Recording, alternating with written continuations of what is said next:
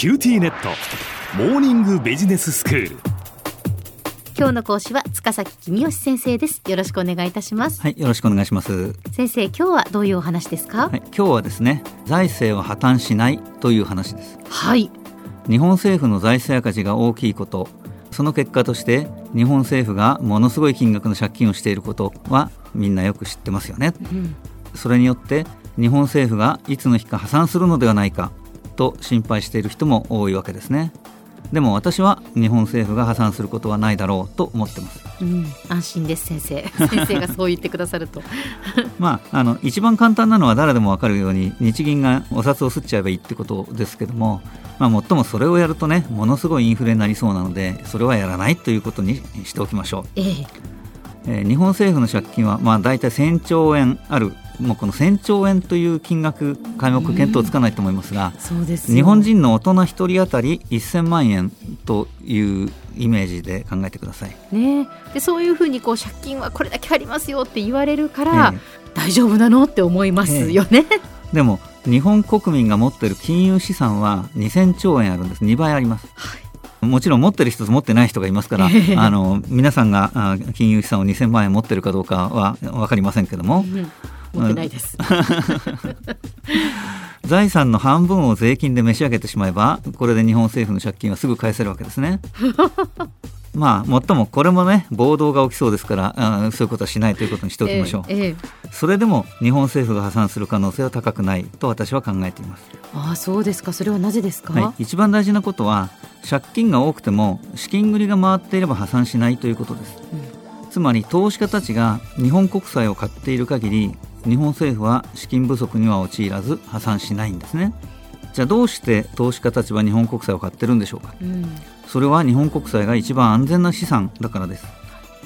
アメリカ政府が破産する可能性は確かに低いでしょうけどもだからといってアメリカ政府に金を貸そうと思うと米国債を買うつまり円をドルに変えてアメリカの国債を買わなきゃいけない。ええ。でそうした時にアメリカ政府は破産しないけどドルが値下がりして損をしたっていうの嫌ですよね。はいそんなことなら日本政府が破産する可能性だってすごい小さいんだからそっちを気にせず日本政府に金を貸した方が安心だっていうことだとすると一番安全なのは日本政府に金を貸すことですよね。なので日本政府は黙ってるとお金がどんどん入ってくるんですね。いくらでも借りられる。だから大丈夫だということです。うん。多くの投資家が他よりマシだから日本国債を買おうと思って買っていると日本政府は資金繰りに困りませんでそれを見てさらに多くの投資家がやっぱり日本政府は大丈夫そうだと考えて心配せずに国債を買うといういい循環が起きているわけですね。はい。でちょっとここで頭の体操をしてみましょう。ええ。少子化が進んで日本人が最後の一人になったら何が起きるでしょうか。最後の一人は日本人の遺産を全部相続しますよね。そうですね。だからあ2000兆円をその子は相続するわけです。はい。でその子が死ぬと2000兆円が政府に入りますで政府の借金は1000兆円ですから何の問題もないですよね。まあもちろんこれは頭の体操であって、ええ。本当にそうなることはないんですがはい。でもこの話はいろんなことを考えさせてくれる。つまり財政赤字というのは子どもたちの世代に借金を残すからかかわいそうだっていう言い方するけどもそれの2倍だけ遺産が残るんですよね。だから子どもたちの世代はかわいそうじゃないんです。かわいそうなのは遺産が相続できない子はかわいそうですけどそれは遺産が相続できる子とできない子がいるっていうのは貧富の格差の問題であって、別に財政赤字が大きいとかあの世代間不公平だとかそういう話とは違うので、あとは相続税を高くしてそこで政府のお財政を改善しようとかね累進課税といってお金持ちからたくさん税金を取ってあのそれで財政赤字を減らそうとかいろんな方法がありえますけどその話は今日の話とは関係ないのでまた別の機会にしましょう。はい。えー何千年も先の話をしましたがその間は財政赤字を続けていいというわけではもちろんありません。だけど今急いで増税しなくても10年後には今より増税が簡単になっているのでその時に増税すればいいだろうというのが私の考えです。先生10年後は増税が簡単になってるんですか？えーあの少子高齢化が進むとどんどん労働力が足りなくなります。そうすると景気がいいとものすごい労働力が不足して景気が悪くても少し労働力が不足するという時代が来ると思います、そうなると増税して景気が悪くなっても失業者が増えないわけですね。で今は増税しようとするとそんなことして失業者が増えたらどうするんだって反対する人がいるんですがそういう人がいなくなると増税簡単になりますよね。はい。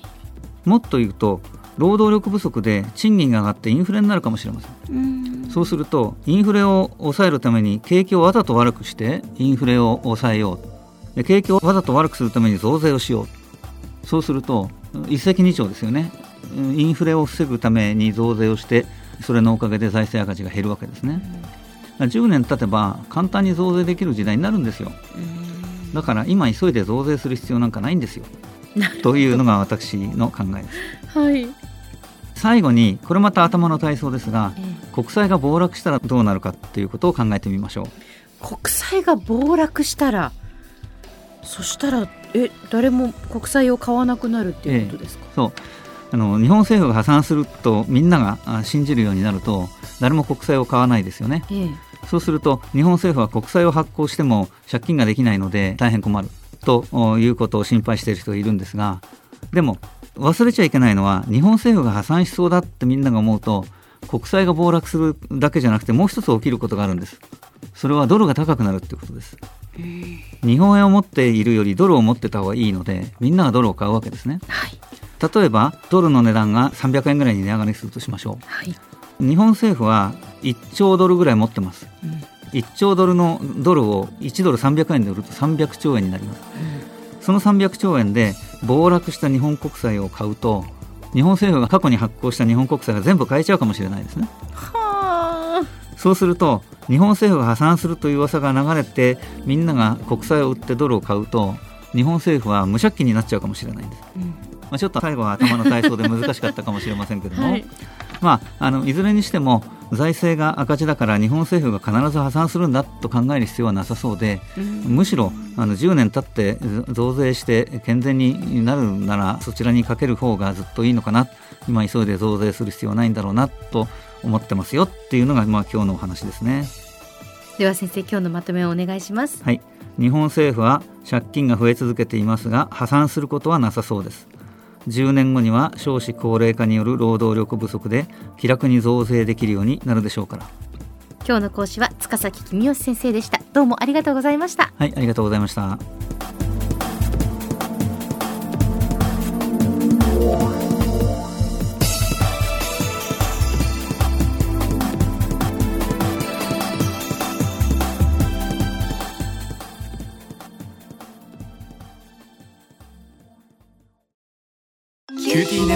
ビビックにしてから毎日必ず実家の父と母からビデオ電話がかかってくる。元気？